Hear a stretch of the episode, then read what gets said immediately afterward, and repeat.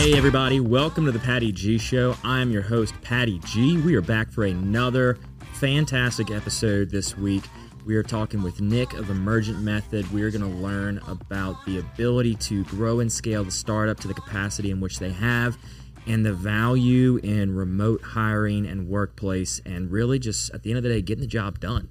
But before we give that, want to give a big, wonderful shout out and thank you to the amazing partners that bring you this show each and every week Government Taco, Falaya Real Estate, Lake Men's Health Center, Horizon Financial Group, Mercedes Benz of Baton Rouge, and you know our outfits are always brought to you by McLavy Limited. Without further ado, Nick, welcome to the show. Great to be here, Patty. Thanks for having me. Thank you for coming in, taking in the flight to get here in time to get this episode recorded. I'm very appreciative of that and just all around excited to hear about your journey, man. Same here, and thanks for all you do for Baton Rouge, Patty. It's important that we tell our stories. Well, it's it it hit me in like 18 and 19 whenever everybody said they wanted to leave because there was no room for opportunity here in Baton Rouge, and they just didn't see it. So whenever somebody said they didn't see it, I said, "Well, y'all are all dead wrong. There's so much opportunity here, so many great businesses doing wonderful things, and I'm just got to prove it." And so the way I've done that or attempted to do that is with the show. So through audio, video means, and you name it, it's my way of showcasing the great businesses that are here in Baton Rouge. Couldn't agree with you more. Yeah, And- keep and- up that great and work. you're one of them. Yeah, well, happy to be here. So for those that may not be aware, who are you and what the heck do you do, man? yeah, Nick Speyrer. I've got a little firm here in town called Emergent Method that we firm. started That's about 10 years ago. Uh, and so, in its most simplistic terms, we're a management consulting firm, Patty. Uh, so, organizations hire us uh, when they either have a problem or they're trying to accomplish something. And uh, the work varies by the nature of the client, by the nature of the industry. But we sort of feel that we're at our best when we help clients understand their current environment they're operating in, whether that's internal organizational dynamics or sort of external market pressures uh, help them develop plans on how to improve their performance, help them achieve their missions, help them better serve the communities in which they serve. Um, and and and unlike many other of the, especially the big national consulting firms, we really feel like you know one of our sweet spots and our niches is we like to roll up our sleeves and help organizations get the work done. Um, so we, we we don't view ourselves as the consultants that hand over a report that tells a client what it is they should do, but but we're at our best when we become part of their team, uh, when we're not viewed as a vendor or outside consultant, but really valuable members of their team, and help them get great things done. And um, and so the success we've had over the years is certainly a byproduct of a lot of hard work and amazing team members we have at Emergent Method uh, that I couldn't be more proud of uh, to go along and work with every single day. But but we wouldn't be who we are without our clients, without the faith, faith and trust that they've put into us, and and our success is only possible when our clients are successful. So uh, it's been a hell of a run, and uh, but more importantly, we're really really excited about where we are and the opportunities we see to keep growing, not just here in Baton Rouge, but really across the country. so how many states are y'all actually working in now?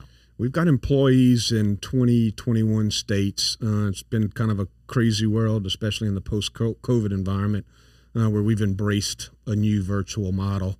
Uh, well, we have amazing talent here in Baton Rouge. There's great talent all across the country, and and with some of the niche consulting that we do, it kind of requires us to to to pick up team members in other markets that have their own unique experiences. We have active clients today. It's probably 14 or 15 states, a majority in the southeast, but you know we've got a big project going on right now in Kansas with Kansas State University uh, and a couple of other exciting opportunities that we're we're currently involved in. That's incredible to see the growth over 10 years. So, how did we get here? How did you start and one day decide I'm going to open my own management consulting firm? So I- I graduated from LSU with a degree in finance, but if you kind of rewind the clock back, my junior year in finance, I was watching most of the folks that I knew that I was friends with um, graduating in finance degrees, either going into investment banking uh, or going into the insurance business. And neither one of those felt right for me. Uh, and quite frankly, I didn't understand the path of how I could get there from, you know, the curriculum I was learning at LSU to, to really appreciate what those opportunities were. And as, as happenstance had it, and, and it's been one of the great lessons I've learned over time, we're all in the relationship business. Is uh, I grew up in St. Landry Parish, so I'm I've got a thick accent, especially if I drink a few more of these beers. You'll start to hear it here in a second. Um, but I ran into a guy named Jarrett Swallow uh, from Opelousas, who was the graduate assistant for Dr. Glen Sumners in the LSU internal audit program, uh, which is a legit job factory, right? And it has been now for 30 years. Um, and so I was able to, you know, go through that program and get an internship with PricewaterhouseCoopers, uh, which led me to Dallas for the internship, ultimately to Atlanta. And I was doing internal audit work, and it didn't take me long to realize that that's probably not the world I wanted to operate in forever. But I tell you, I met some amazing people. You go work for a big consulting firm like PwC, every day you're learning so much because you're working with some incredible talent. And my story at PwC, I was able to bounce around across a diff- couple different practices from kind of pure internal audit. Um, I was my biggest client at the time was Delta Airlines. Uh, this was 2004, 2005.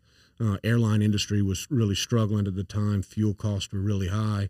Uh, so I worked with Delta Airlines on a big outsourcing engagement, and I was look a peon consultant, taking notes, making coffee, but in the right rooms, around the right people, um, and through that process of working on a on a on a bankruptcy kind of outsourcing initiative and study, I got into a group within PricewaterhouseCoopers called the People and Change Business, right, which is really about how do organizations really work, and they really work by the people that they have, the processes they put in place.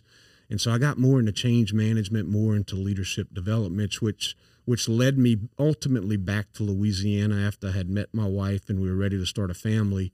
Um, in re- late 2007 uh, is when I moved back here. So I was away in Atlanta, then up in New York for a couple of years, um, but then came back to Baton Rouge um, and worked for a boutique consulting firm here in town for a little while. Began to really appreciate the landscape began to appreciate the opportunity and and in the summer of 2012 decided it was it was time to, to hang my own shingle. Um, the funny thing about that though, Patty, right, is as we look here now with with almost 200 employees, I legit got into this business because I didn't want to manage people, right? I wanted to be my own one man show, and and it was great. That first year was awesome. It wasn't scary. I had a foundational client, um, and and it was during that year where I began to see some opportunities. And the story of our growth is really growing through our clients, Patty. Um, you know, we, have been able to add on, and I'm sure we'll talk a little bit more about it uh, during the course of the of the the show. But you know, we've been able to add on a variety of services, uh, whether that's IT related work, graphic design, creative web, branding, uh, leadership development, executive searches. Um, we are big into kind of the project staffing business, and we can talk about that a little bit more. But it's it's really been how can we build great relationships with the clients that we have? How can we not be viewed as you know as as doing one thing, right? Because our basic premise and philosophy within our firm, and it's led, I think, to the growth is organizational challenges are not solved in a box, right? Um, you know, if if you have an accounting issue, you hire an accountant. If you have a legal issue, you hire a lawyer. We like to be kind of the jack of all trade problem solvers, and so we've just kind of we've listened to our clients. We've seen the opportunities with our clients. Our clients have oftentimes asked us, "Do we? Do you do this?" And the real answer is absolutely not. We've never done that. The answer they got was absolutely we do that. We go back to the shop you know, we get on a whiteboard and uh, we say, how, how the hell are we going to actually pull this off? Yeah. Um, and that's really been the story of our growth. And, and I'm really proud of it. You know, we, we've gotten some awards and some accolades and all those things are great. Um, the things I'm, I'm truly most proud of are the very first client that we had on day one was the Water Institute of the Gulf, uh, which is a real jewel in this town, right? And it's a real treasure for Louisiana. We still do work with the Water Institute of the, the Gulf 10 years today.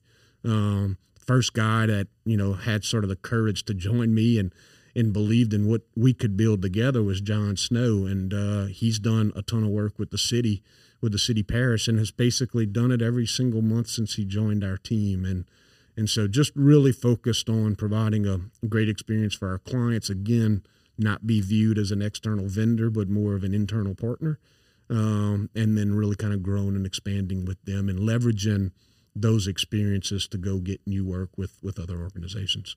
That is an incredible story of what it takes to get where you are and how you've gotten there. I want to go back a little bit to something you said that is a topic that has so much value for young entrepreneurs, young aspiring business people. The point where you were at PwC and you said you were the lowly consultant, filling coffees, taking notes. The taking notes part, being in those important big meetings, not having a role necessarily or an opinion to provide, but the note taking. And even if you're taking the minutes, just being able to be in the room where discussions are being had at a higher level than probably comprehensible at the time for you. How significant is that and was that over the course of your career just being in the room? Look it's it's the building block and i i can promise you if any of the team members at our place are going to ever listen to this they're going to cringe when i say it because they hear me say it all the time right? Is until you can sweat those small things you're never going to get trusted with the big things and there's just a general lack of patience that all of us have and it's a good thing. It fuels us. I mean i'm a very impatient person um, but being able to be in those rooms again making the coffee right? Making sure the agendas were out making sure the room was set up making sure the conference call lines back at the day were working or now it's you know making sure zoom is up. When you're able to do those things you get pulled into more meetings. When you get pulled into more meetings you get exposed to new people and new experiences and then that's when you see the trajectory really take off i've just seen it in our firm where you can see these young hungry consultants that are willing to be patient and willing to do those things they're the ones that I want in every meeting with me, right? And and they ultimately want to be in the room and, and have those opportunities to lead those meetings. Look, I just got back from a trip with in Oklahoma City where we have two of our team members that are doing an amazing job. We're we're supporting the state of Louisiana, the state of Arkansas, in the state of Oklahoma uh, with an initiative called the Halo Hydrogen Hub. So the U.S. Department of Energy has put out a, a call for regional hydrogen based hubs to try to you know it's a, a cleaner based you know energy technology to come together and uh, and we're going to put forth one hell of a team but I've got two team members that are driving and leading it. And so I showed up at the meeting in Oklahoma City. We had the governor from Oklahoma speak with our team yesterday, and it was pretty clear to me what my role needed to be. Is I needed to be the one passing the microphone around during the Q and A sessions because David Carter was running the meeting. We had Kaylee Jones absolutely crushing it with all she does, and so we try, and I hope that we're still able to sort of emulate just how important it is to do all those other extracurricular things that a lot of folks feel like that's somebody else's job. But to me, when you're able to roll up your sleeves and you're able to do those things, not just earlier in your career, but throughout your career, it's how you're going to continue to get invited in the rooms and how you're going to get, how you're ultimately going to have big impacts with your clients and the things that they're trying to do. Yeah, and being able to then, when called upon in that meeting or the future meetings down the line, you've had all these other meetings where you've sat in, you've listened to what's done, and then you've helped execute outside the, the room whenever you're called upon you know it's when you're sitting there as a young employee or a young entrepreneur and they're talking about hey we want to do this we want to do that and all of a sudden they turn and go what do you think? And then you're like oh what? Wait exactly. it's my time to shine um um and then you have an answer not necessarily prepared but you can work through a line of reasoning based on your past experience when you had no input prior. It's at that point where making sure everything was ready to go and the meeting ran smoothly. And some of the best learning I've ever had was when I said nothing at all in a meeting. Yep. And I just sat there and was taking notes and was just there and just present and actually listening. Because there are some times when you go into a meeting, if you're a young, hungry person, and you just think all the other things you could be doing right now. But the most important thing is being actively engaged yep. in that meeting, whether you say nothing at all or you lead it you have to be so engaged, so thoughtful, and just attentive to every little word. You're going to pick up on so much. And like you said, just skyrocket within your career from there. Yep. No, couldn't agree more. Look, we've got a saying within our firm, right, as it relates to how we want to interact with our clients. And and look, and I worked at PricewaterhouseCoopers, and we we do a lot of work with the with the big consulting firms, the multinationals, and they're great. They have amazing people. You know, not not exclusively this way. I don't want to create the stereotype there, but I almost feel that they walk into a room as if they're the smartest people in the room. Um, and and our philosophy is the first thing that we want to do with our clients is for them to like us. Like just fundamentally, do they like us? Do they care about us? Do we know who they are? Um, do they enjoy being around us? Do we enjoy being around them? Like that's the first building block. Because uh, to me, if you don't have that building block, the rest of the stuff just doesn't matter. And so if we can get our clients to like us, right? Second thing we've got to do is our clients have to trust us. And look, we can go so many ways with what trust means, right? But for us to really help organizations improve and succeed, um, then they've got to be able to tell us everything, right? I mean, they've, they've got to feel totally comfortable and confident, you know, to hand their baby to us in many ways, right? Um, but so that's one definition of trust in, in my book. The, the next thing is they, they've got to know if we're on it, we're on it, right? So when they walk into the room and they've got a big meeting and their customers or their stakeholders are involved, we've handled every detail, right? They don't have to worry about any of that when when it's Friday before a holiday, and you know the fit just hit the shan from from their perspective, right? I want them comfortable calling us. I hate it for us, right? I don't want to get those calls necessarily on the Friday, but do they trust us enough to make that call? And will we rally as a team to be able to come together to, to help figure out whatever that challenge is? And so if, if our clients like us and they trust us, and then at the end of the day, we need to do good work. There's no doubt about it. You know, you, they've got to value us. Um, but if you do great work and you're the best at what you do, and a client doesn't like you and trust you, they're not going to call you back. They're not going to refer you. And so that's kind of been the mantra and the philosophy is everything that we're doing today. How are we creating unique and distinctive experiences? Because that's that's what's drove the whole business. I mean, our growth has not been that we cre- you know created some great strategic plan that we've been executing on for 10 years. It's not. Uh, we didn't if if if we would have followed our strategic plans in the early days, we would undershot by so much, right? Uh, and so we focus more on our quote unquote methods, our behaviors, because uh, when we do those things, we just feel like everything else takes care of itself. Yeah, and that's especially when you've got the Gulf South in play. Relationships are essentially paramount when it comes to doing a business transaction. You have to have a built in relationship that you've either grown and nurtured over the last decade and some change, or that you've given them a reason to want to have that relationship. You know, you're not coming in at the very first meeting saying, hey, here's how we're going to solve all of your problems. Rather, we need to know everything about your company before we can even begin to say, here's what we can fix. Because yep. if we don't know everything, then you're just coming out like what you were saying with that overconfident, like we're the best in the just you just sit there, we're gonna tell you how we're gonna fix your problems. Yep. But if you don't take that time to listen and that patience of fully understanding every element of their company, you're gonna give something that's probably not even relevant at that Correct. point. And then in your typical fashion of here's the report, go do what you need to do and execute, then you're done, you're on to the next person. But for y'all's method of no, no, no, here's the report and here's where we're going to come into play at every step along the way to make sure that what we say should be done is getting done. And if we got to pivot, we're going to pivot. We're not just going to give you a report that's good at this point in time. It's going to be a living, breathing document that's probably going to have some changes along the way. Yep. Well, so you, you bring up a great point, right? When when we started this company 10 years ago, uh, my wife and I did it on a whim. Uh, and we're neither one of us are very creative, and so we called it Speyrer Consulting it wasn't until three years later when John Snow was on the team and Philip Lafargue was on the team, and we started hiring some junior staff members and junior consultants.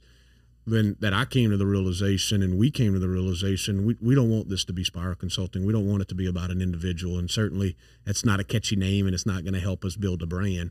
Uh, so the name Emergent Method is, you know, it's it's literally this. We feel that we're at our best when we can facilitate a process and we get the right people from our clients in the room and ultimately the great ideas emerge. It doesn't need to be ours. I mean it's oftentimes their ideas that we're just helping sort of execute on. And so there, there, there it takes a it does take a degree of humility to say look all organizations have problems and challenges. I mean the one you work at it, it certainly does. Ours is all jacked up as well. We're, we're as, as imperfect as they come. And our clients are the exact same way. And and so one of the things we really try to you know coach and mentor our younger team members on is it's not our job to make anybody perfect because we're imperfect. It's our job to make our clients a little bit better. And if we make them a little bit better and focus on the one or two things they're asking us to focus on, ultimately over time, they're going to like us and trust us and value us. And we're going to start to be able to have more large scale change, right? But you got to build that trust and you got to you you got to earn that relationship and so it's literally our name. I mean we we we we have a method to put the people in the room that are all really really smart working hand in hand with our clients. Don't send us in a room and come back in and tell you what you think you what, what we think you should do. No we want to be in the room with you and we want to help collectively figure out what's going to be the path forward and we want to help you get that done. So that is the emergent method. Hey i I've always understood that most of the time people have the answers they're asking the questions for. They just need somebody to tell them what they're thinking, and they've already got. And it's to them, it seems like a no-brainer. Like, oh well, yeah, of course. Like, well, we're here to just tell you and kind of affirm what you're thinking is probably the right thing. Yep.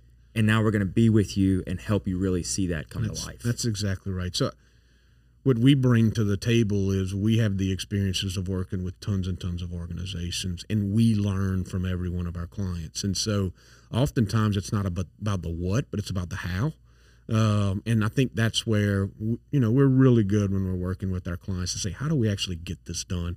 How do we move the needle?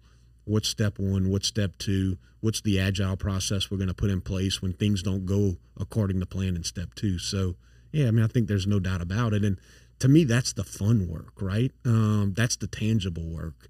Um, the handing a plan and walking away is pretty empty, right? You know, what's really fulfilling is being along your clients when they're able to accomplish big things. And then you're able to be there with them and help celebrate those victories that they've accomplished being a part of the team. You know, like you said, that it, it goes back to not just being a vendor, right? Yep. Not just being this consulting firm or this organization that's brought in – to solve a problem because generally if you're on that team as an employee and you hear the words we're hiring an outside consultant to come fix our problems.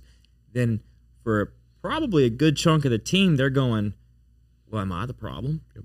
and are they going to come here and now they're going to do human resources management? Are they gonna, am, am i still in the job? Do i still have a position? Like you start looking inward like what is what is going on? But if they come in and say hey we're adding some team members to help us work through everything. It comes off as a much better sell, and to see y'all come in and then say, "Hey, we may not be office mates, but we are teammates on this organization's train to get the ball rolling and get moving forward." Well, look, when our clients come to us and say, "We want you to come assess our organization and tell us what it is we need to do," we're probably running away from that client. Look, there's smarter people out there than we are. There's no doubt about it. I've got no qualms about it.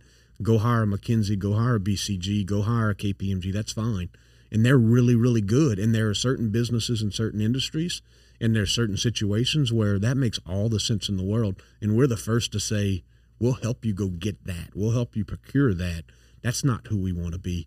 And it's certainly not who we want to be right here in our home state, right here in our hometown of Baton Rouge. Um, because we don't want to be those consultants that were the throat slit. You know, we, we, we want to be the partners. I mean, that is what we want to be viewed as. You know, it's kind of cliche, but we, we hope to be seen as trusted advisors and just integral members of the team. And so we, uh, while I refer to us as a management consulting firm, that's probably one caveat that we're kind of careful with around those clients with that expectation. That's not when we're at our best. That's not when we're most successful. Quite frankly, it's not when we're most fulfilled either. Yeah, I mean, and that's ultimately they may come in with that inclination of, oh, we just need somebody to come in, tell us our problems, and resolve it. And have you ever had the situation arise where they lead with that, and you kind of work through it to get to the root of you need a lot more than just somebody coming in, pointing out your faults, giving you a report card, and walking away. Yep. I mean, how do you do y'all really just run from those clients? No, or, or, do you do you work through them? No we, we would describe what our typical process would be right? Which you know it's it's not all that complicated and the methodology certainly can be found in in tons of places. But say here's how we would approach that situation is we actually think your team is going to have a lot of the answers that we're looking for it's a matter, matter of packaging it up really helping understand appreciate it articulate it and we're really really good at you know synthesizing complex information in creating the visuals, the roadmaps, the plans to help clients then go achieve on those things. So no, there, there's, you know, we we we try to pivot, you know, in those situations to to be able to be the kind of partner we want to be. And if and if this, the desire is still no, we need you to come assess, go up in a room like consultants in New York do, and tell us exactly what it is you think we should do. Those aren't the projects for us. Yeah, and I think having the self awareness and recognizing that within your organization is probably one of the reasons why y'all have gotten so far and where y'all are today. Is being able to say, then we're not the people for you. We're not the people that mm-hmm. are going to do that. That are going to go in your conference room and your boardroom and bring in our whole team and just have us in the room and throw out ideas of why do you think they're failing? Why do you think they're going bad? We're just looking from the outside in. You know, right. you you can't. If you look at a restaurant with the lights off, you're going to say, "Oh, they're closed down for the night." What they could be at right. a different event doing something else. They could have an offsite. You don't know what's happening if you're just looking through this lens of what you're given. Of here's the problem, fix it. Whether it's no, that's this is a good start. Yep. Now let's take a look at the whole organization and figure out where it stems from and what your people think. I mean, that's like interviewing them and ask them, you know, what do you, what, what do you, what is it that you say you do here? Yep. You know, for some office yeah, space. Yeah, yeah, yeah, and working through that to get to a good root of what it is they're trying to accomplish. That's correct. So you said that y'all started with one set of services and then it's kind of expanded over the years. Let's kind of walk through yep that growth and ultimately end up with where y'all are at today? Yeah, I mean, so so you know, my, my background is business, um, and so I would say we started off in the strategic planning, organizational design, organizational development realm, and that was mostly done through the Water Institute of the Gulf. I mean, I was part of the team that put that operating business plan together, uh, and then helped. You know, when when I started the company, my efforts every single day were based out of the Water Institute in One American Place downtown. Um, they were my full time client. I mean, I was a I was on the website. I had a I had a job title within it. I had a an email address with them. That's how we started the company. Um, but you were still like a contract independent but contractor. I was an independent contractor, right? We had okay. set up the LLC, and so but everybody in this community didn't know that I had necessarily started a company. They all viewed me as a team member of the Water Institute. Uh, John Snow was the second hire. John's background was more comms, even though he has uh, a degree, uh, an MBA. And so John and I brought business and great communications, especially when it relates to stakeholder engagement for the public sector clients we work with, both state and local governments. Um, third hire was Philip Lafargue. He's got a background in user centered design. So he brought really creative and strategic problem solving. He made us think about problems in ways we never appreciated he made us appreciate how important design is to everything that we do, including the look and feel of our proposals, our deliverables, the you know the documents that stay even after we leave. Uh, our fourth big hire was a guy named Anthony Napolitano, who's the best IT project manager in the state of Louisiana. There's no doubt about it. He used to work at CGI for for almost 20 years. But each of those hires were because our clients were saying, "Hey, do y'all do this?" and we didn't and so we knew we needed to go find somebody else to begin to supplement us. And so now I would sort of characterize us in, in, in five verticals. We still do that traditional strategic planning work, a lot of nonprofit, a lot of government, some for profit work, where organizations, and again, we're at our best when we've got a really inclusive leader who's wanting to do a lot of engagement to help figure out the future direction for an organization. It's what we're doing right now with Kansas State. Um, the president at Kansas State was the former dean of College of Ag and Life Sciences at North Carolina State University. John Snow led an effort, won a project there. He then got appointed president at Kansas State. He loved our process, not because we're higher ed experts, but he loved the fact that we are really, really good at bringing a diverse group of stakeholders together to help chart a plan and a path forward for an organization. So that's kind of one body of work if you would peel the onions back a little bit on that, we do executive searches uh, for organizations. We do a lot of HR consulting as well. So that's kind of that traditional management consulting bucket. The second and, and, and, and certainly a large one is strategic communications, especially within the public sector, uh, where we've got amazing folks that used to work within the media. Uh, we've got great content developers and storytellers. We've got amazing graphic designers. We have a world class web team. Uh, so we'll kind of handle any of the communi- strategic communication opportunities within our clients. Third is within the IT space, uh, mostly public sector, mostly large scale IT transformation, project management, quality assurance, quality control, testing, change management, the training of the individuals that are going to use these new systems and these new tools and the bells and whistles that they have. And then the last big area that that we have, we've got a subsidiary company called Emergent Talent. Um, and so we work on big, large, federally funded programs. We work in the project management space. Uh, but oftentimes it requires getting the word out about available resources uh, to specific targeted communities, getting those individuals to apply for assistance, reviewing applications, processing those applications, doing all the quality assurance, quality controls, all the back end compliance work, and then handling all the communication challenges associated with these programs throughout. And so our core emergent method consulting team, which sort of fits in those first three or four verticals I referenced, that's a team of about 60 people. And then we've got a team of about 140 right now that balloons up to 200. It may come down a little bit that work on a single project for a fixed duration of time. And so, again, all those things sort of happened organically.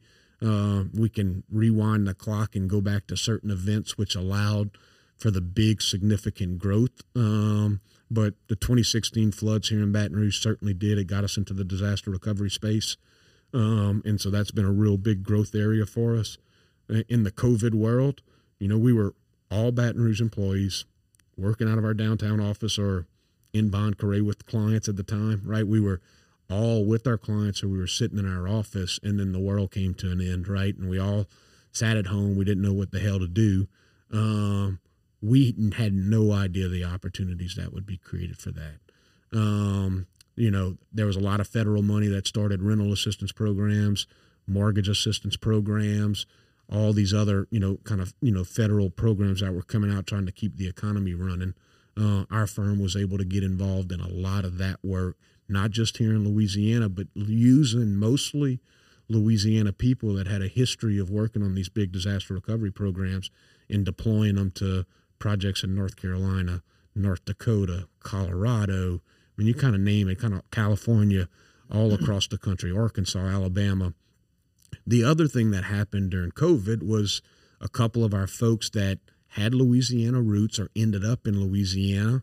Um, and for example, Dr. Robin Stiles on our team, um, she grew up on the West Coast. She's Cal Berkeley undergrad, GW Masters, LSU PhD. She was working she's got aging parents out in Sacramento. So she she came and asked us, you know, all the work we're doing is remote. Is it possible for me to work out of Sacramento?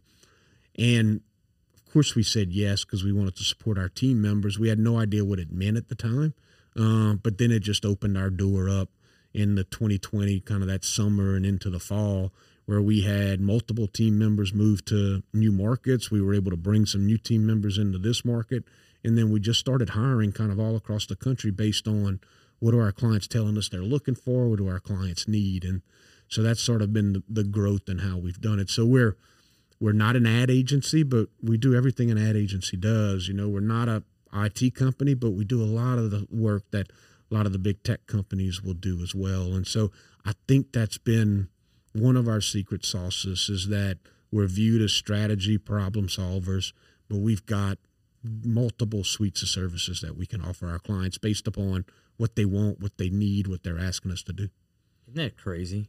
What has been born out of COVID and the fact of accepting technology and figuring out the best way to implement it into an organization.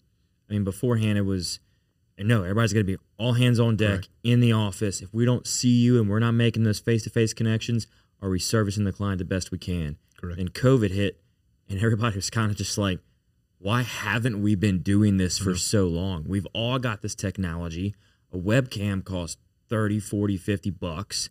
And if we just give people this technology and the ability to work within a realm that suits their need and move to Sacramento to take care of their families, move wherever they have to to help whomever they need, well, now we can retain that that team member Correct. and we can expand our operations. Yep.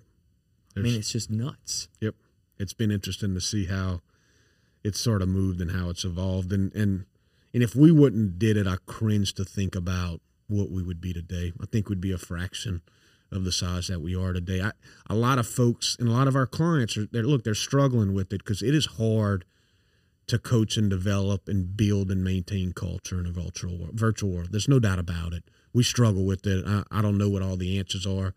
We could certainly talk about the things we're doing and we're trying to do. You know that we're the best of the the old days when everyone needed to be in the office. But look, our many of our clients are struggling with it. I think what what has been our biggest policing in terms of how do you make sure all your team members are productive, right? If you have a high performing culture, right? Nick Saban's quote is one of my favorites, Patty. It's high achievers hate mediocre people, and mediocre people hate high achievers. Right? And if you have an organization where you allow mediocre people into the organization, the high achievers are going to get frustrated and they're going to leave. If you have an organization that's full of high achievers and you bring someone in and they're mediocre, the high achievers are going to hold me and our leadership team accountable to make sure that mediocre people person either steps up or gets pushed out, right? And so that mentality and that mindset, and we're not perfect at it, right? But by and large, we're a team of high achievers, right? Overachievers, insecure overachievers in many ways. And so that self police, they don't allow a slacker to sit at a computer in their office or you know in, in their bedroom in some other location if they're not carrying their weight we know. And if they're not carrying their weight we work to address that situation. And so you you really I, I think to survive in this virtual world you really have to be an organization that has incredibly high expectations that does its best to maintain that standard day in and day out um, if you walk into our office, there's three words on the wall, and you may remember this from from the trip you took there with your entrepreneurship class. But it's singular, unequaled, and extraordinary. It's the most unorthodox. We do vision statements, vision statements for our clients all the time. I think it's the most unorthodox vision statement, but that is ours. So, what is it again? We want to be singular, unequaled, and extraordinary in all that we do, in whatever it is that we do. Because again, I'd have never thought 10 years ago we'd be a big player in the disaster recovery world. I never would have thought 10 years ago we'd be leading uh, a strategic plan for the land grant University of Kansas. I never thought, you know, 10 years ago we'd be involved in a lot of the projects we're in. And so if we combined our vision back then around the type of stuff that we did, we wouldn't be where we are today. We we created a vision around whatever it is we decide to do. We're going to be singular and equal and extraordinary. And that is the that is the standard, that is the expectation. And so I, you know, I think the most important job that I have now, Patty, because uh, I don't get to work directly with the clients as much as I love to and that I wish I could, you know, given the size of the organization now. But my most important job is to convince people that aren't going to be great fits, even though on paper they may look really, really good, not to take the job before we offer it to them. Uh, and I talk about how hard the work is uh, and how stressful it can be and how much of a grind that it can be because if you're not willing to do those things and perform at a really really high level our culture and and the team members that we have which are now the keepers of that culture they're not going to allow you to stick around yeah and I, saw today somebody talked about their hiring process for their organization and he said that he and his wife will do what is possible in the interview process to try and find reasons to fire the person before they even hire no doubt them. about it they, they work through everything and all the wrong reasons, all the reasons why you would leave, all the reasons why you would fail. They work through all of that. And then if they pass all these tests and they pass through this process, then they go, great, go talk to our team and they're going to hire you. We're just we're just here as the gatekeepers to make sure only the best of the best get through. And when we are done with you, you have an appreciation and a very clear understanding of what's expected. Yep look, our team does a great job in the recruiting and the screening. We do simulations with people to try to understand what their skills are. They meet with multiple folks on our team. I don't ask many questions in the interviews. I, I try to scare them. I do. And it's funny, you know, whenever we get a stud and everybody knows it's a stud, they're like, all right, Nick, do not scare this one away. Like, please, for the love of God, do not scare this one away. But I, I think it's really important to lay those expectations out on the front end and tell some of the horror stories that we know exist within our business, right? Those calls at six o'clock on a Friday, I hope they never happen. I want to avoid our team members from having to deal with them, but they do happen. And if you're going to be the person that doesn't answer that call, right, then you can't be on our team, right? Because if you don't answer that call, then that client's no longer going to trust you, right? And it goes back to what we talked about earlier. They don't like you and they don't trust you. They're never going to value you. And so I give those examples and say, look, we do our best to create the appropriate work life balance, but we are a professional services firm and we want to be the team that our clients call when they're in the bind. Um, and that's never fun, it's never easy, right? But when we get those calls, we've done something right. And if we quit getting those calls, we've done something terribly wrong. And that is a very sim I can relate to that on a professional level as well within the firm where we have that those same expectations. You know, we hope we never get that call at 6 p.m., 7 p.m. on a Friday, or even on a weekend for that matter. Right. But I've been in the, the mountains in Nashville or in Tennessee and have told my wife, I got to go back to the room and I got to take a phone call and I got to open the computer and I got to work through something because the client's got something that's going wrong. Yep. Or worst case, I've got a client in a foreign country and they can't pay for their dinner right now because their credit card is, is declined. So I've got to call the bank, tell them they're on vacation, unlock the card Yep. so they can get off their meal. That's like, correct. and we have to do that because, like you said, if you don't, you're immediately going to lose them. That's they're correct. never. They're going to stop calling. They're going to stop doing anything you want. And those are the clients that know that they can call you are generally the ones you don't want to lose That's right. because they're going to be with you if you have to send out a memo saying we're going through some tough times, X, Y, and Z is happening. We're going to do our best to fulfill everything we can, but just a heads up, we're working through some stuff internally. Yep. They're going to either reply back and say, Nick, do what you got to do, man. We're completely understanding. You handled us very well. We know we're going to get our stuff taken care of. Thank you for letting us know. And on the flip side of that too, Patty, when you do those things and you inevitably screw up, right? Like, I mean, I make mistakes. I mean, I've had clients We're fire human. me, right? Um, but when we then make those mistakes, those clients, because they're our friends, because we have a real relationship with them, they remember how we were there for them in a time of need and when they were in a bind. And all the time, they're going to be there for us as well. And so I just, to me, that's what a real relationship and a real partnership look like, right? You, you and you can't be singular, unequaled, and extraordinary. Like by definition, right? That's the tip of the spear, right? You can't be those things unless you're willing to make some real sacrifices. Because many people in this world would see that call come in on Friday and say, "I'll get to it on Monday." I'm not telling our team members they're the ones that are going to have to deal with it over the weekend, but they got to take the call. They got to come back to the team, and then we all come together and say, "What are we going to do? How do we, how do we step up to support our clients in their times of need?" And uh, that's it's one of the things I'm most proud of is watching our team rally when those calls come in because it may come in to John, and John legit has stuff all weekend that he really doesn't need to miss. So the rest of the team's going to rally around John, say, John, you go do those things. We've got your back. We'll take care of this, and you'll tap back in on Monday. Yeah, and it's understanding when you're in the professional business like like you are, your client's success ultimately dictates your success.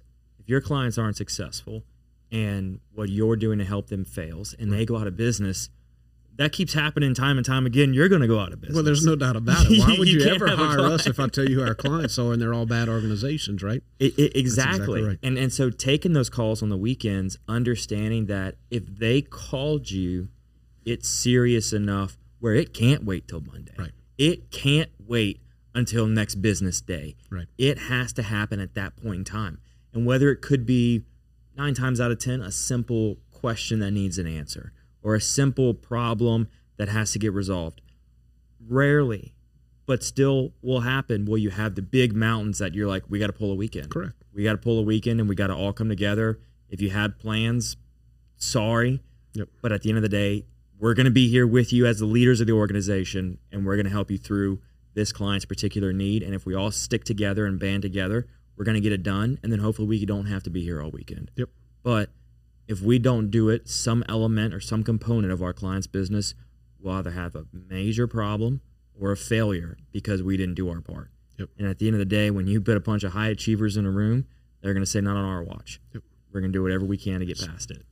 And look, I, some of the more enjoyable experiences I've had working along our team has been in those miserable situations where it's really late at night. It's over the course of a weekend. Look, I'll never forget. I was at an LSU football game in 2019 during the Joe Burrow amazing run. Uh, I want to say we were playing Utah State that day. It was a 11 a.m. kickoff. We partake in a lot of tailgate and we had a whole lot of fun. And we had a team that was working on a big proposal for one of our clients.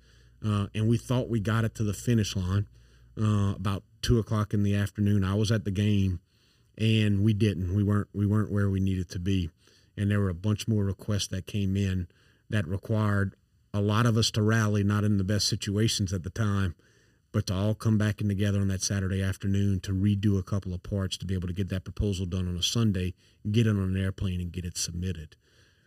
And that was awful at the time. I mean, it was awful, right? I mean, I remember cursing. I remember being incredibly frustrated, super apologetic. I was telling the team, we will buy you whatever it is you want. I mean, you could order Ruth's Chris, you can order, like, literally whatever you need, we will get you. But once you get through that experience, those four or five of us that worked on it, it's one of the best stories that we have. We love it. And I mean, and it sucked at the time, uh, but we did it. And that client is still now one of our long term clients. They remember it. And those late night stories, or for me, it's some of the early morning stories where I've had to come in the office at three or four in the Yep, morning yep. and just spend the whole day working to resolve an issue. And at the end of the day, you're right. It's wow, that was miserable, but look at what we got Yep. done. And the team building that goes into that, you know, and kind of flowing into that part of the conversation of building that culture, having those miserable times where people are stuck together, they've got to get it done. And it's just a matter of biting the bullet. We're here, we're all going to work together, and we're going to get this done, whatever it takes. As an organization, what do y'all do both in those situations to maintain strong team building and also outside of those in a normal day to day life? Yeah, so, so this is where it gets real interesting in the virtual world, quite Right. frankly, Patty, because it used to be really easy when those calls came in. We were all here in Baton Rouge. Uh, it's been, and look, and I'll never forget, we had one project in North Carolina that was a really, really tough engagement, especially getting it kick off and going. And this would have been, you know, in the April, May time frame of, of 2020. There were tons of late night Zooms, four or five of us on it working on either the same document or different things. We were just kind of there for one another. All of us had cocktails in hand, uh, but we were just kind of rallying and supporting one another, right? Because it, it was miserable. It was miserable at the time, but it was what was required and what was needed, right? Um, look for for those team members that consistently step up in those ways, Patty G. Those are the ones that have, have done the skyrocket within our firm. So they're being rewarded in all kinds of ways because they're now leading projects because they did that two years ago, right? They're certainly going to get compensated for it. They're going to be afforded great opportunities to work on fun, new, and exciting projects. And so you better believe that that we sort of know who's stepping up in those situations, and that becomes the rocket ship for those individuals because that's when they prove to us that we can give them a client because we know how they're going to respond when that client calls them on a Friday at five o'clock, right? Um, and so yeah, you you and then the other things we try to do, and I think the only way to kind of make it through it most of the time is you just you can't leave people on islands in those situations. They they they need some support structure and support system in place. So we've got to have two or three or four of us working on those things during the course of the weekend, and that's you know, I, I hate it for our team members when it happens, but I am so proud. Like I'll never forget Annie and Brittany on our team just several months ago, kind of a similar situation where a big proposal was due for one of our clients. Those two did just an amazing job. You know, you know, both have young families, right? Both have young kids. So they both just kind of blocked and tackled and said, I'm going to do my family stuff from this time to this time. So you're going to be in the document. I'm going to hand it over to you at this time. And so that that coordination and that that understanding that you're not going to go at it alone, I think, is what makes a miserable situation pretty tolerable. Yeah, and having that feeling of camaraderie and understanding, where if you have people with the situations of young families, for me, a big time of day to get work done is from four o'clock to seven o'clock in the morning. No doubt about it. It's like it's quiet time. I can get to things I need to get to. I don't have a million emails coming in. My kid's asleep. My wife's asleep. I'm like, I can get stuff done. And I can still be there whenever they all wake up and we have that good family morning. And I know it's like you don't miss anything, Exactly. right? And you're still figuring out a way to work around your personal That's life correct. within your business and professional life. And that I think is something that people recognized in COVID the importance of. Yep. Understanding a workflow and a time structure that's best for you on an individual level while still maintaining your same, if not better, contribution to the organization on a professional doubt. level. And and look, and I, I think that flexibility, ninety five percent of the time, makes that five percent of the time when you make those sacrifices a whole lot again more tolerable, right? I mean, and and the team is willing to do it because they've got all the flexibility in the world as long as they're getting their work done, right? I mean, that's all we care about, and we know whether or not an individual is getting their work done, right? Because you know, I always ask the question, what have you done today to go above and beyond for your clients and your team members? I actually, I sent it in a Slack today to our team because uh, we've got one of our team members just coming off of maternity leave uh, who's uh, dedicated on project site uh, at a hospital here in town, uh, Emily Rodriguez. And I got an email from the client today saying, I just want to let you know Emily is killing it. She is crushing it. And so I don't need to worry about when Emily is working and how she's working. When the client sends me that email, there's no concern and no worry there. So I showed our team today saying, like, this is what success looks like, right? Our reputation tomorrow is being generated by what each of you do today or what you don't do today. And what Emily has done for the past couple of weeks, right, to lead to that email, that's the reputation we want. That is what we refer to as the method.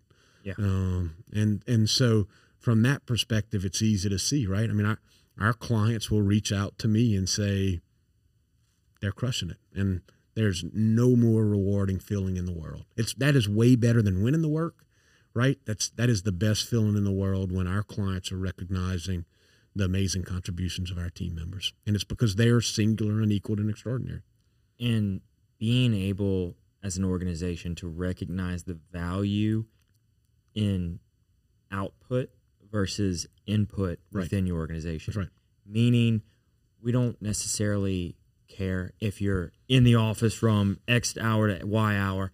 We don't care if you're working from X hour to Y hour, so long as your output and your client relations, like you just Yep. mentioned, are there and you're getting your work done and you're fulfilling your goals and obligations. You're working with team members. You're being your collaborative best.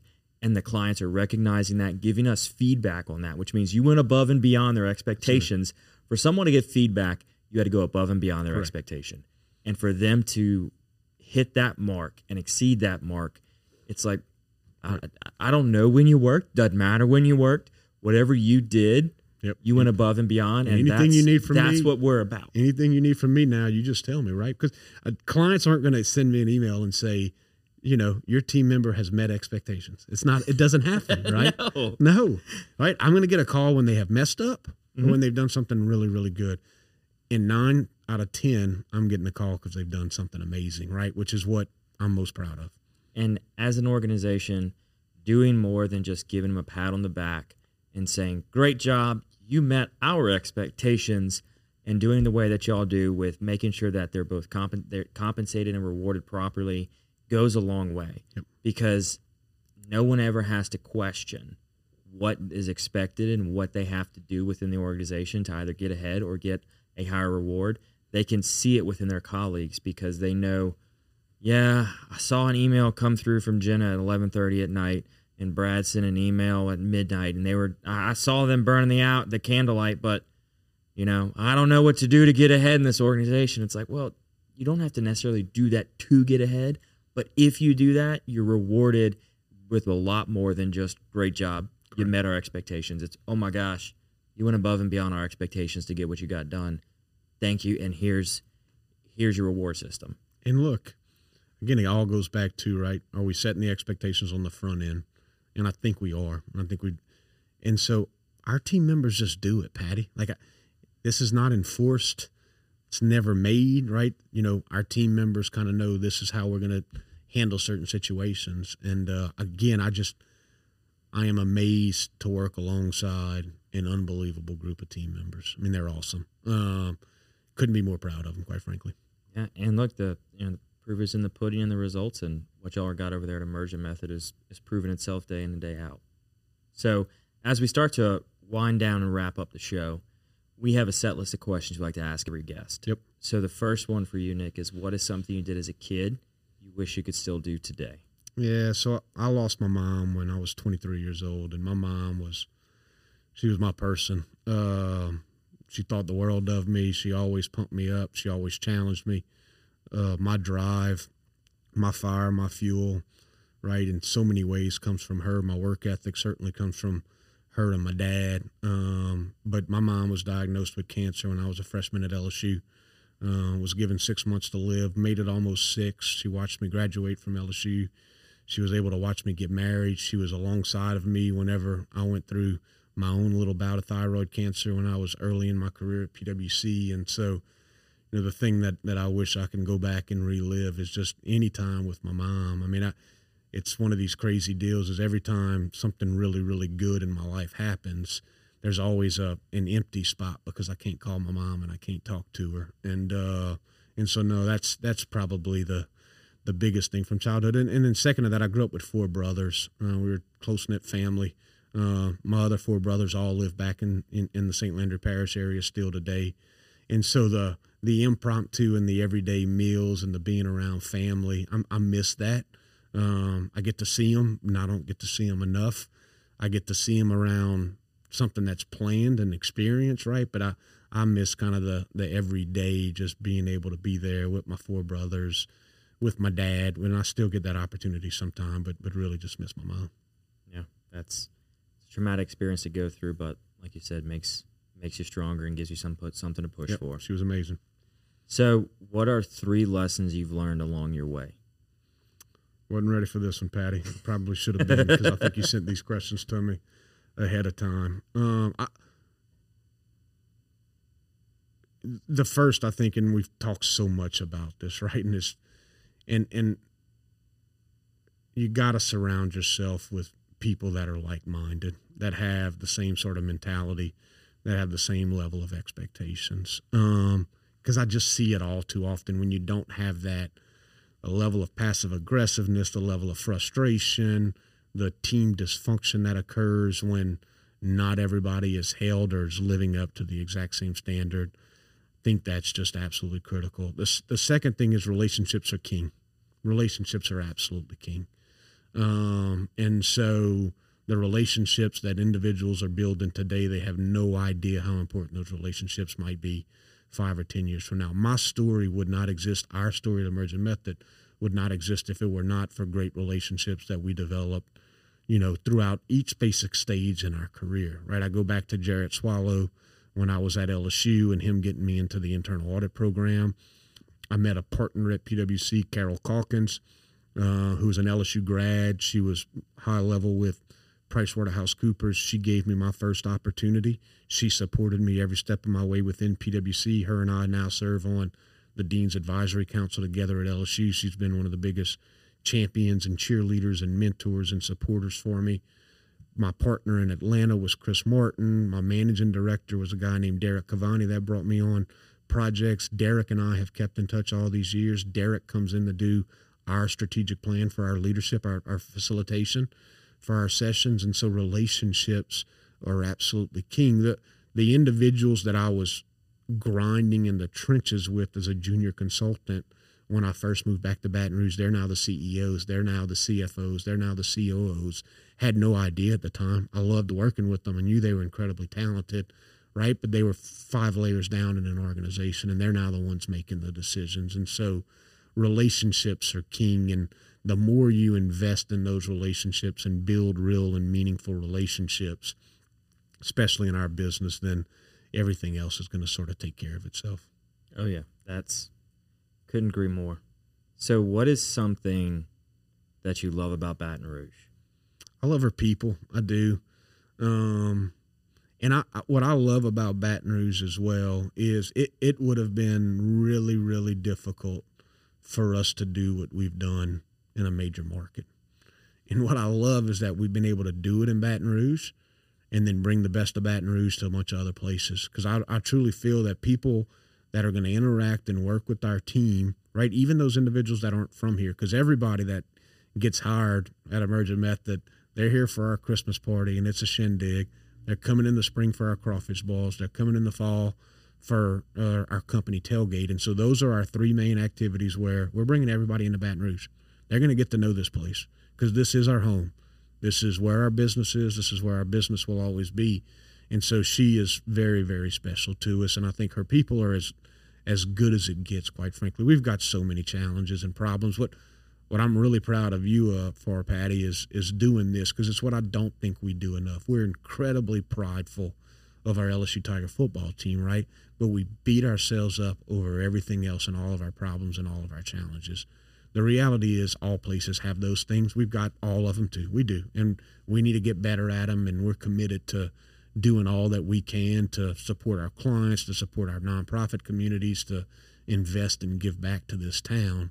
But there's so many great things happen here and so many great people. And for our best and brightest, you can go off to a big metropolitan area. And I encourage you to do it. I think it's a great experience. I learned a ton from it.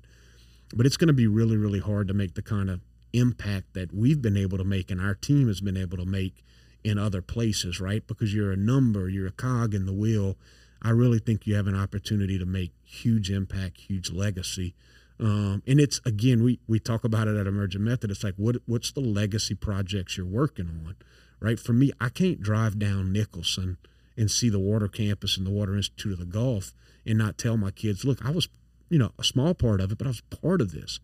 Like that's cool. Like my kids see it. It's you know, it's hard to explain what it is we do as we've tried to do this, you know, during the entire course of the show. And so I just I think there's a real ability for high achieving people that want to do good to make huge impacts in this town that would be very very difficult to replicate in another place yeah and the ability to call one person and get in touch with anyone that yep. you need is it speaks volumes yep. the fact of how closely knit everybody is i mean it's a little big town yep. where we really can connect anyone and everyone to somebody if they need to get a hold of them they have to make one phone call and that person's go, oh, not a problem. I know that person do this, this, this, and this, and I'll get you a meeting. No yep. problem. And seeing that and having these companies come on, and these owners like yourself come on and share their experiences is just invaluable. Yep. So for the final question, man, what can I do to help you? You keep inspiring everybody else, Patty. I sincerely believe that, right? Right. I need we want folks looking up to Colleen Waguespack and to a Bev. We want those stories told because I want them to go create awesome things. I want more Brandon Landrys in this town and more Todd Graves and more Terrell Browns and more John Davies. Just keep inspiring this next generation. Don't get discouraged. Block out all the negativity and all the noise. Go work to fix things. Roll up your sleeves, right? This is our problem. This is our city. Let's just keep working. So you keep inspiring. You keep being the connector. And uh, I, I'm just I'm very optimistic about Baton Rouge. Well, that makes two of us at least. Yep. so thank you, man, for coming on the show. I awesome appreciate your time. Appreciate thank you for making this work and getting us all together. It was, it's nice listening to and hearing and learning from people and just hearing everything you've gone through and everything that's come out of what your experiences are is truly inspiring. Appreciate it, buddy. So thank you. And thank you to everybody else for listening or watching us this show. I know I'm very grateful. I know the guests are as well look, if you're interested and you're high achiever and you're looking for a place to work, Emergent Method's definitely a place to check out. And also, if you're a company struggling and just need that extra edge to put yourself through some project, through the next hurdle, reach out to them, let them know you heard about them from the Patty G Show, and they're going to take great care of you. And a big, wonderful shout out and thank you to the amazing folks that bring this show possible each and every week. Hear a little bit more about them right now. Sell your home for a $399 flat fee with Falaya. No, seriously. Falaya will list your home on the MLS and help you get all the way to the closing table for as little as a $3.99 flat fee. Our online platform is insanely easy to use and will save you thousands. If you're thinking about selling your home in 2022 and want to keep more of your hard earned equity in your pocket, you need to check out Falaya. Falaya, real estate reimagined. Thank you all so very much for listening to this episode of the Patty G Show brought to you by Government Taco. They're located on the corner of Government Street and Jefferson Highway. Jay is always slinging up a new taco of the month. So if you're a frequenter to Government Taco, let us know in the comments what you thought about this month's taco of the month. If you're not a frequenter, maybe trying out this month's taco might just convert you. Big thanks over to them at Government Taco for making the Patty G Show possible. Imagine taxiing on a plane looking toward the end of the runway. It seems so far away, it's even hard to see it. And that's what the concept of retirement probably felt like when you were in your 20s, 30s, and 40s, way far in the distance, not visible or even a concern.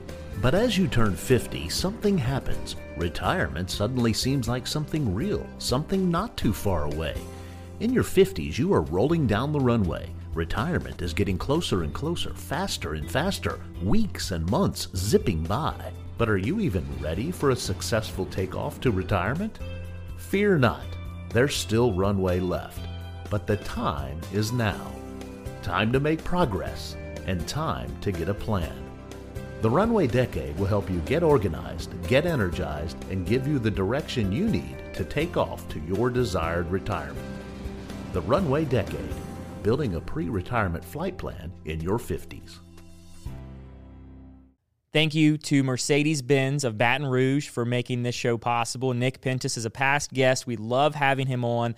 Listening to him talk about the culture they have over at Mercedes Benz of Baton Rouge is really an incredible thing to hear. How they treat not only their employees, but every customer that walks through the door. You are more than just a number to them. They're going to give you that white glove concierge service every step of the way. They're going to make you feel like family and take what can be a stressful time in people's life, shopping for a car. They're going to make it so enjoyable and so pleasurable. You're going to want to go back there time and time again for every new vehicle. Thank you so very much for Mercedes Benz of making this show possible. Thank you to our wonderful sponsor, Lake Men's Health Center with Our Lady of the Lake Physicians Group. Guys, I know it's tough to get out and go to the doctor. I know it's challenging to find time in our busy days, but I promise you, signing up to be a part of this group with Dr. Curtis Chastain and Dr. Tyler Boudreau, you won't regret it for several reasons, but most of those being the fact of the time it saves, where you're able to get in on the same day, get that appointment done, and spend that time you need to talk with them about what your health goals and concerns are, as well as ensuring that the financial investments you have, you will be able to live out and see those come to fruition. So if you're an investing guy, you know all about and planning for the future and investing in the future. There's no other more important thing to invest in than your health. Make sure you go check them out. Our Lady of the Lake Physicians Group Men's Health Center and tell them Patty G sent you. McLavy's Limited, a proud sponsor of the Patty G Show, has been serving the Baton Rouge area proudly for 40 plus years. Gentlemen and ladies, if you're shopping for your man, there is no other place in the Baton Rouge area to get your clothing, whether it's game day needs, everyday needs, business attire, formal attire, whatever you want. Go over there, see Frank and Ashley. It's a father daughter duo. They do incredible things in their store. They will outfit you from as simply a shirt that you need for one evening or all the way to a full wardrobe overhaul. They're going to take care of you every step of the way. And be sure and let them know that Patty G Show sent you.